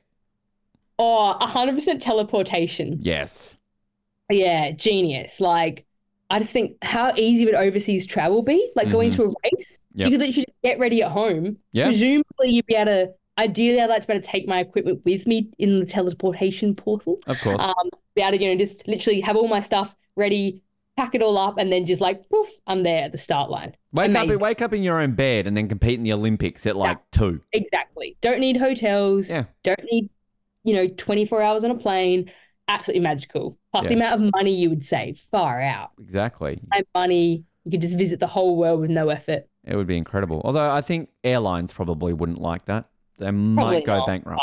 But, that's all right. They gauge, they gouge us enough. That's the thing. Alan sure Joyce. Enough money to last a lifetime. looking at you, Alan. Don't think he's a CEO anymore. He, he he's off in retirement, isn't he? Uh, your favorite ice cream flavor is? Ooh. Well, that's stressful. Um, it really depends on the day. I'm very indecisive, if you couldn't tell. Um, I think it really I love that on... answer of it's very stressful for your favorite ice cream flavor. The life or death didn't understand the stress of that one until we ask it. Man, I know. Yeah, literally, I'm not going to sleep tonight. I hope you realize it ruined my, my whole week of sleeping. Um, You're welcome. I think I quite like um like Turkish delight. I've had some oh. good Turkish delight ice cream. Yes. Um, and they used to sell at the supermarket actually. Um, one of those, I think it was like Cadbury's or something, and they did like a caramello flavor. And I don't think they make it anymore, which is quite devastating because I loved it. But that's like this is the thing about ice cream because like I, I'm not honestly huge on like chocolates and candy and stuff like that, but ice cream is my my vice. But like I love mm. those flavors. I remember like when Arnott's would experiment with some flavors and they had an iced Vovo flavored ice cream. That is wild. So good. Would have been incredible. It was so good. But that's the genius of marketing, right? You put it out for like a month or two, and then here we are talking about it years later. And there, Arnott's, if you're listening, or, you, you know, t- Cadbury's Ch- Yep. Turkish Delight, Caramello. Bring it back. Bring Bring, it it, back. back. Yep. It's it's like the McRib, right? That's back at the moment, isn't it? Like, come on. Back. There you It's go. like Caramilk as well. Remember when Caramilk was selling for like some stupid amount of money because it was rare, and They're now like on it's eBay, weren't they? For like, you Yeah. know, uh, like uh, lettuce. It was like lettuce is going for thousands of dollars. Like it's just it's bonkers. But yeah, like Turkish delight ice cream, people would probably pay that because I don't know. I don't know when we last had it, but I reckon it was a good decade ago. So putting it out there to the universe, and it's going to come yeah, back. that's Let's- where my let's- money's going to go. When I learn how to teleport, all my money that I normally spend on airfares and accommodation, Turkish Delight ice cream. Or just start your own Turkish Delight ice cream company and then reap the benefits from all the demand. great idea. That is how I'll I'll fund my my career. I reckon. You're welcome. That's This is educational off the podium and, and Right, informative. You come on here and you get career advice. So, career advice. I love it. yep, exactly. That's that's our that's our new uh, mo on this show moving forward. Uh, if you were a baseball player, what would your walk up music be? Oh, man, this is more stressful than ice. Do you, do you do you need some inspiration? Let let's get him out. Here he is. He's Cherry. He's there. He's there. He's smiling. What are your at you. words? What are your words of wisdom, Cherry? I, I, I, I used to be like, you know, whisper into my ear, like something like that. Does Yeah. oh, I'm kind of oh, I'm so torn. This is so hard. I'm kind of for some reason going the complete opposite way. Um, thinking that um, dun dun dun dun dun. No, dun, Chariots which is of really Fire. not very pump up. yeah, you wanting to go into the start like slow motion. I feel like that's just like I'm Just getting ready. everything Stop. Which I Yeah. think is quite funny. You know, think about it. Everyone's going there and it's like this pump up music. You know, Do the Mr. Bean version from the London Olympics though. Remember the whole like boom boom boom boom boom boom boom boom. Like do that version and I see Yeah. it. All right, it's on. Lock it in. That's the Hey, answer. Never had that answer before. I like it. That's very inspiring. Have that in front of the Eiffel Tower in Paris. You'll be you'll be laughing with Cherry. Like I mean, it's just Exactly. everything's ticking the boxes. Uh, the best nickname you've ever been called is. Oh man, these are these are tricky. Thanks, Team Canada. You're getting some love for this. Uh, Yeah. Tricky questions. Far out. Oh, that's a real great question. Do you, do you have many nicknames? Is this something that's kind of Yeah, I think like because obviously like like Anu, that's it's quite a like it does lead to a few nicknames. So I quite often get like Nunu, Noodle, no? Uh, Anubis was quite a good one. Quite I like one. that. Do you ever get Um, Christine? Christine Anu? In Anu, yeah, that was that's that's one that's come up quite a few times. Um, I think probably yeah, I don't have any really funny nicknames. Like Mum called, used to call me like the the the Nunu monster, which was the vacuum cleaner off um Teletubbies. Yeah. in okay. That sounded familiar when you said that. Yeah, okay. so that Yeah. was quite good. Um, and then and then kind of like noodles turned into like um like um like no, it was like noodle bug, and then it's like now it's like doodle bug. Um, doodle bugster, bugster. Like you know, you get further and further away. Yeah. Um, I think probably the funniest thing with my name was that um, so it's spelled A N U. That's that's it. Um, and obviously, if you were to say, "Oh, I'm going to a news house," but you forget the apostrophe, as kids often did at primary school, um, it becomes something else. Um, and so I learned how to spell my name off the back of toilet doors because obviously I could recognize my name, couldn't yet read or write. Um, so I would see my name on the back of a toilet door, and I was like. Oh, I remember like one day we were in like Tahara or something, and I was like, Mum, my name's written on the back of the toilet door. And I was like, I promise I don't have a pen, like it wasn't me. And Mum was just like, Yep, that's Yep. one that you'll learn when you're a bit older. That's that's the name. That's that's definitely you. Um, it's, There, that's me. it's it's always funny that the innocence of childhood, right? Like just the Oh, yeah. innocence of these words. Um, yeah. Okay. It's classic. It's classic. Very educational. Very and then it came back educational. up in year, year nine when someone put the connection when we were um, you know, in an anatomy lesson and um someone went, Oh, that looks like your name. I was like, Thank you. Let's thanks just for that.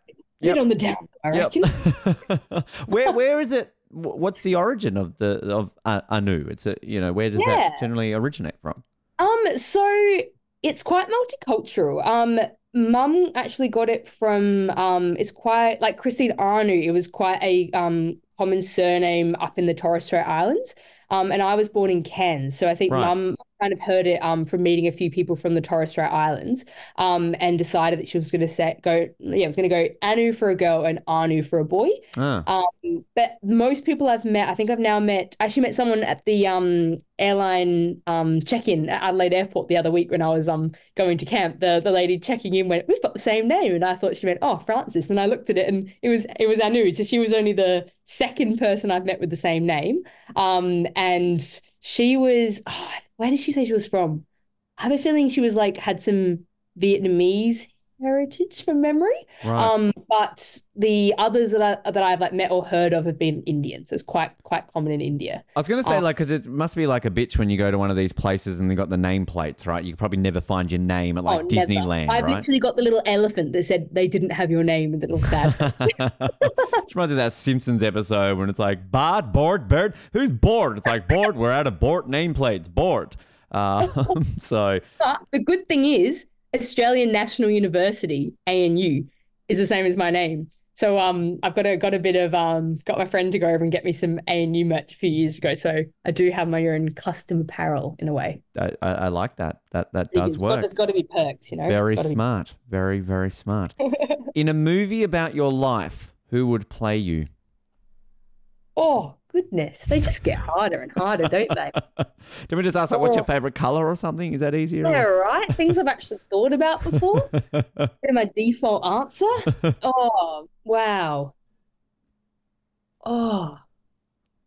I literally have no idea. That Who- is so Who's like the like? Uh, this is where I feel like you just go to just like. I mean, like I'm going to say Brad Pitt. Clearly, Chris Hemsworth. Clearly, we, we all resemble each other. Um, Yeah, true. yeah. I mean, you can you can go whatever route you want, Oh, we can pass on if you don't want to. Goodness. Yeah, if I'm going to regret whatever I say, I'm going to come up with some silly answer and I'm not going to sleep, you know? Sleep's already been disturbed with the ice cream, and you know, now it's got even I'll more. give an answer. I All right, see. I, I see a slight Reese Witherspoon.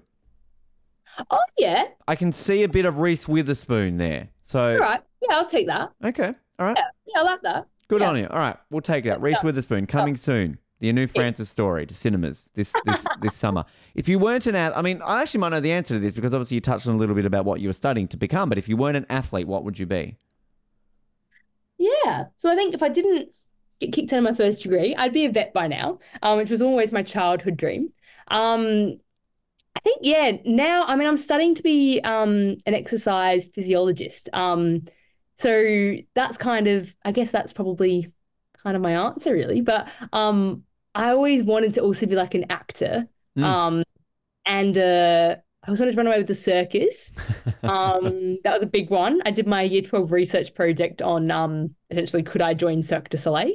Um, wow. Well, based on Um, how quickly you generally adapt and learn new things, I know I think you might be there in a few years' time. Exactly. So that that's probably, you know, next on the cards. Um, either yeah, doing circusy things or yeah, as a as a musician sort of singer in one of their bands would be quite cool. So um yeah, probably performing. I think performing is probably the the thing I haven't done much of since I left school, but it's um still a huge passion of mine and something that yeah, if if you could say, oh, you know, you be a, you know, a full-time musician or a um, you know, full-time actress once you finish sport, I'd be like, yeah, I mean, Look, look, look out for you on Home and Away in a few years' time, basically. Marvelous, marvelous. Top pick there. All right, Summer Bay, hang out with Alf, all the, all the things that we want. Your uh, guilty pleasure snack is Ooh. Probably.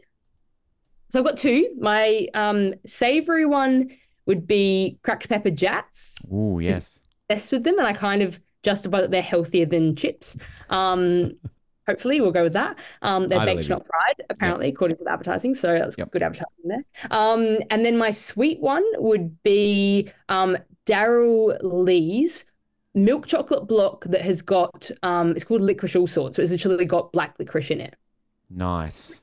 Mind blown. I'm actually we're getting a lot of answers recently about Darrell Lea. Now I thought Darrell Lea disappeared, but obviously it still exists. No, so the shops disappeared. Yeah. Um, they just couldn't afford to keep the shops going, but they now stock to the major supermarkets. I don't know if they, they definitely do like Woolworths, Big W. I'm not sure if they do Coles. They might. Um, yeah, they've just literally gone to that, and their business is absolutely boomed. Because I, re- I, I mean, I'm old enough to remember the stores. I remember. Yeah, oh, wa- I remember them. it was always a bit of like a treat when it was like mum and dad are taking you to Darrell Lea. Um, because Yep. it's a bit fancy, right? But um, no, I mean it's been a long time, and I all of a sudden we're getting a surge of answers on this show of Darrell Lea. Yeah.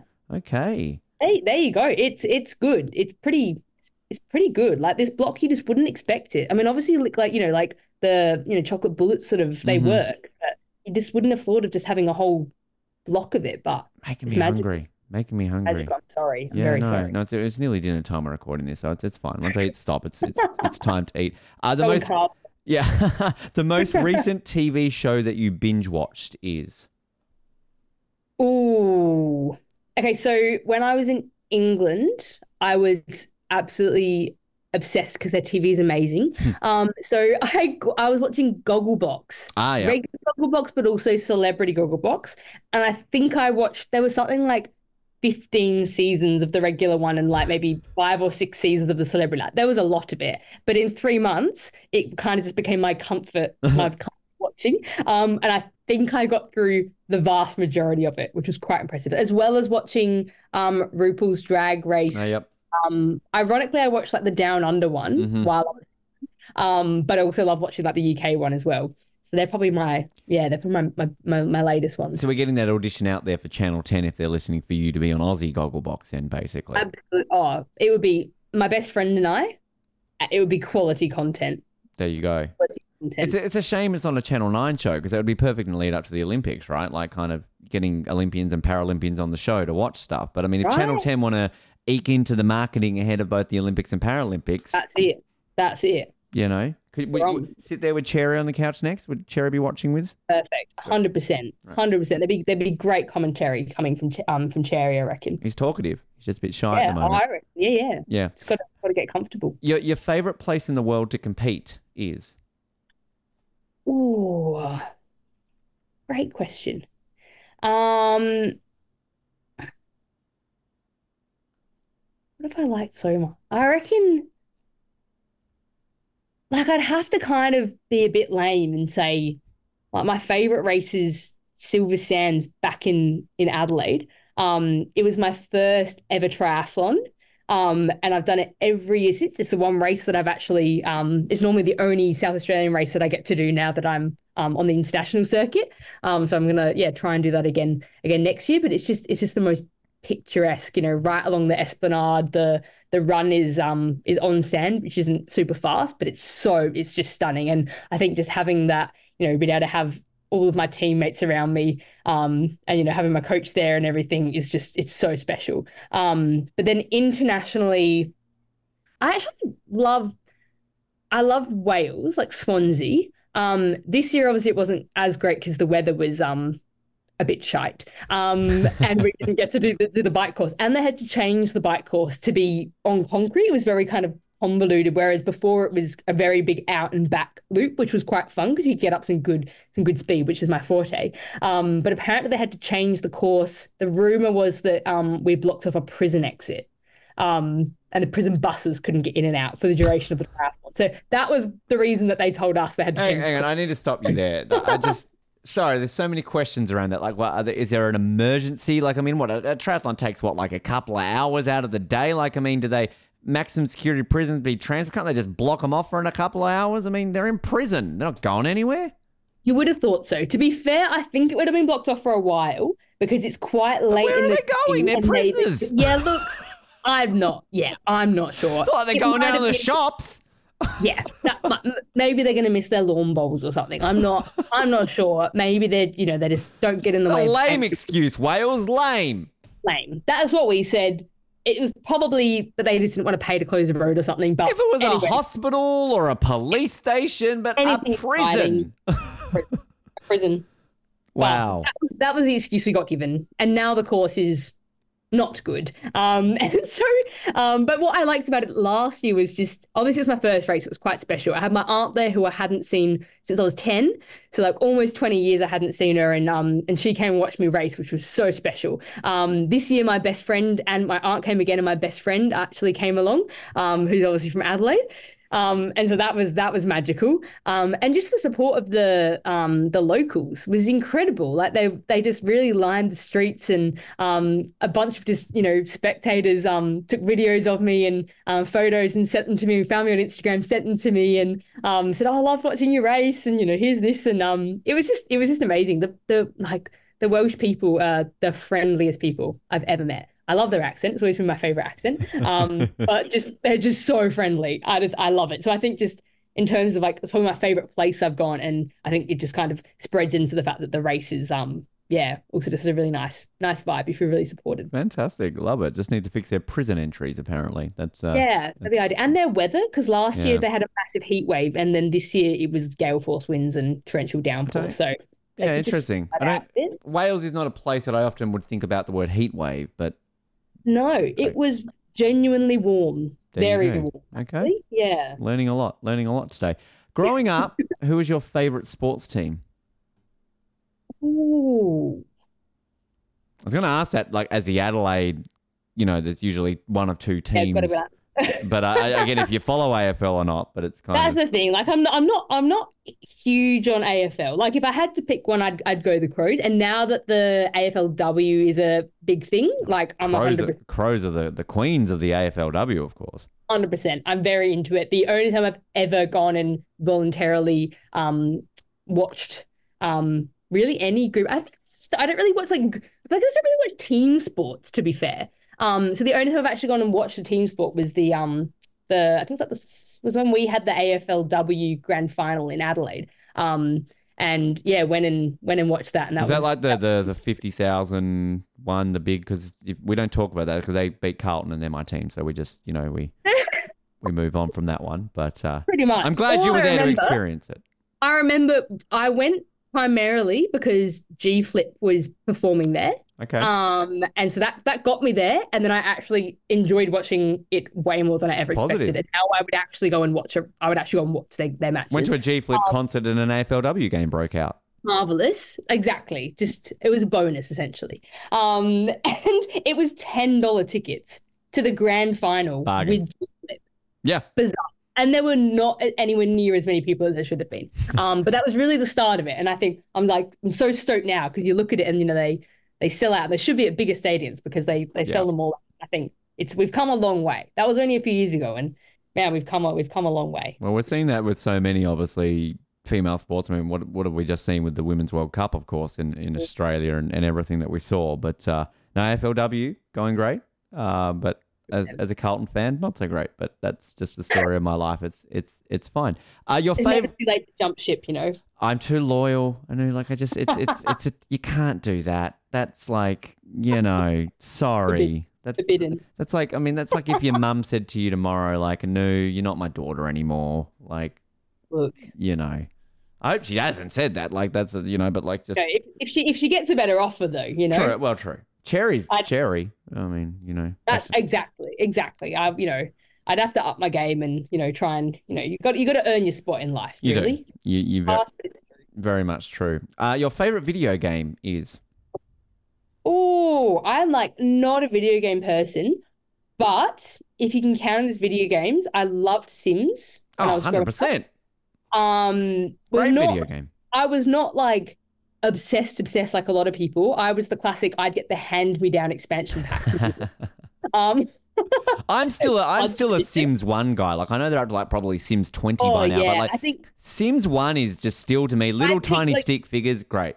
so good. See, I think I was two. I kind of, I think I bought Right. the one and then got given the two quite early on. So I quite with that. Just you know, Sims Pets was always Yeah, I was gonna say there was know. pets expansion for that one, wasn't there? Yeah, but I was just the classic, you know, people that would spend. I remember I go around to one of my friends' houses, and she was all she wanted to be an architect, so she would like build the amazing house, and I was like, this is so boring. Just let me lock them in a pool without a ladder. let me set fire to their house, like. Like we all were. that? Let's be honest. It was always freaking Mortimer Goth, the the weird neighbor that would always pop over. And you're like, piss off, Mortimer, get in the pool, take away the ladder.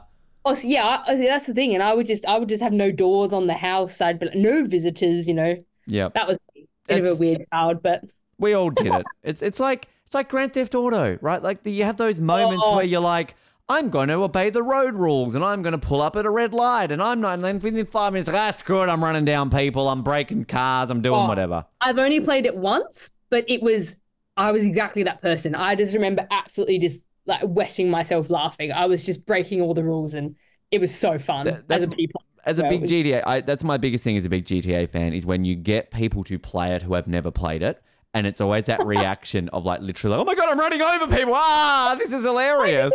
like it's just it's that level of like, yep, this is the game. This is this is what you do. So That helps you then function normally in society and not do that on the roads, then that's that's that you're 100% it. Like if you've got that urge to remove it swimming out. pool ladders and murder That's it. people, do it on a video game. exactly. So that you've got it out your system, you can go and, you know, Compete at the Paralympics. exactly. Marvelous. Exactly. That's exactly Um, what that's what we need more in the world. That's all I'm saying. Last question for you today, Anu. What's one thing you cannot live without? Oh. Finishing on an easy one. Always. Always. I feel like, oh, I'd be very torn between sport slash like physical activity because I, I go absolutely insane um if I can't exercise. Um, if I don't have my you know my, my routine and my um my endorphins, and my dopamine hit. Um, but then the other one would be animals. Ah. Def- Do you have any not- pets? I've got two rabbits. Um, Rabbits. okay. rabbits. Love it. They're um they're pretty big. So I've got Timothy and Pansy. They're five to six kilos. wow. Um, they're this bigger than your average cat. Um, and they live. They used to live inside in the house, just free range. They'd go out in the garden in the day. Um, but they decided that they wanted to move outside, and so they now live outside. Um, they've got burrows. We've built them an amazing um, undercover shelter area out of um, an old table and some hay bales, and um, they live the absolute life. They are so spoiled. Can you include them in your drawing with you and Cherry?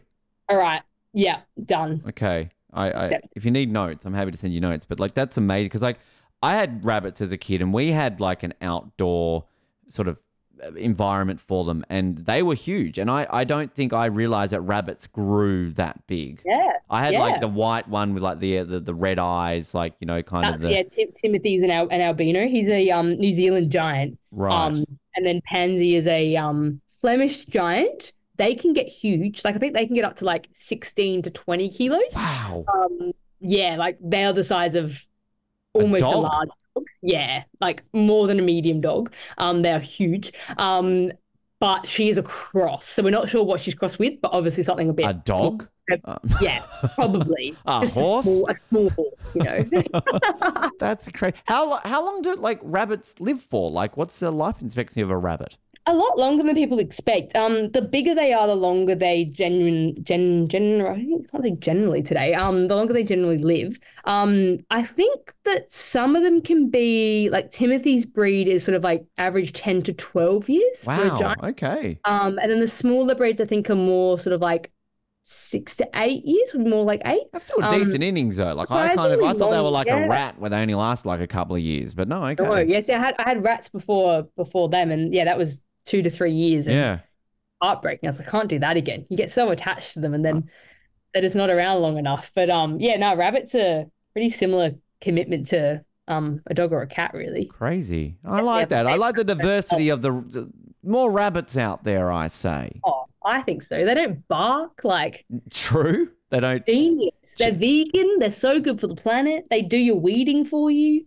People talk about bees being good for the environment. You Oh, know. Get yourself a rabbit, you know? Yeah. Just don't let them out in the get- wild. I mean, there's a bit of a do problem in the Yeah, don't Australian don't- animals there. Keep them in a cage. The one time you can say keep an animal in a cage and it's good. Right. in your backyard cage, I reckon, you know, in, in your house. Like like an indoor cat, you know? Yeah, exactly. Exactly. I know this has been a lot of fun for people who want to follow your journey between now and, and Paris and beyond. Social media, where can people check out everything that you're going to be up to between now and, and the Paralympics?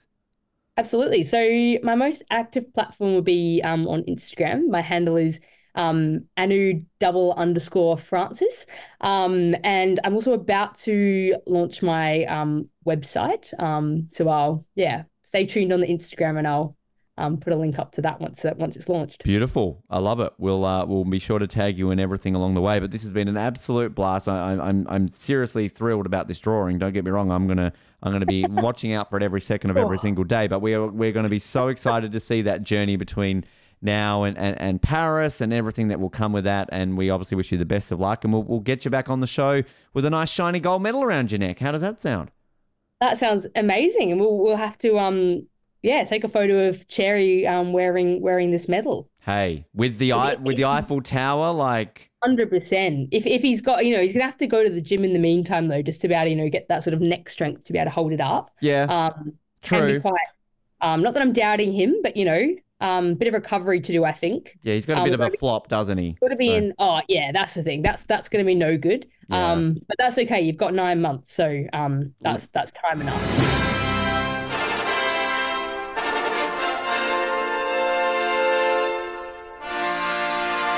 And a massive, massive thanks to Anu there. Just an incredible chat. So incredible. Outside of obviously the cherry stuff, of course, we all love that, but just so inspiring to hear about all the adversity that she's overcome to get where she is right now and to essentially be world number three in a sport where three years ago one third of the sport she wasn't even able to do. She couldn't swim. And here she is right now on the cusp of a Paralympic appearance and a genuine threat of a medal. It's absolutely incredible just what she has achieved in such a short amount of time. So we're obviously going to be keeping a very close eye on everything that she does in the lead up to Paris and wishing her the very best of luck going into those Paris Paralympics a little bit later this year. So a massive thanks to Anu for joining us here on the podcast to learn a little bit more about her amazing career and everything else in between. We've got so much great stuff coming your way here. We keep saying it every single week on Off the Podium, but it's an Olympic year, so we've got so many exciting things to come down your speakers. In a couple of weeks, we're going back to 1972, though. We're doing our opening ceremony review series, and we're going to be reviewing the Munich 1972 opening ceremony. This is the oldest opening ceremony that we can find online to watch. So this is almost like doing the first one in some very weird way because I really doubt there is any form of footage that exists of the 1896 Athens opening ceremony. So this is the one where we will be doing it and very, very excited to be able to do that. And of course, outside of that, interviews, other episodes, you name it, we have got it. If you want to see the video version of our chat with Anu Francis, you of course can go to our YouTube channel. And while you're on our YouTube channel, see our other interviews that we've got available there. And while you're on YouTube, why not go to Facebook, Twitter, Instagram, TikTok. We're all on all of them. Find us on there, search for Off the Podium. And while you're also on there, just making you very busy while you're on the internet, apparently, you can, of course, subscribe to the podcast wherever you get your podcast from, and you will never be able to miss one of these episodes. As always, remember to go for the Birmingham Bulls. Say hello to Jason Momoa. Took the words right out of my mouth. Put a sock in it, Mountain. And the most important part, remember to go left. And we'll speak to you next time on Off the Podium.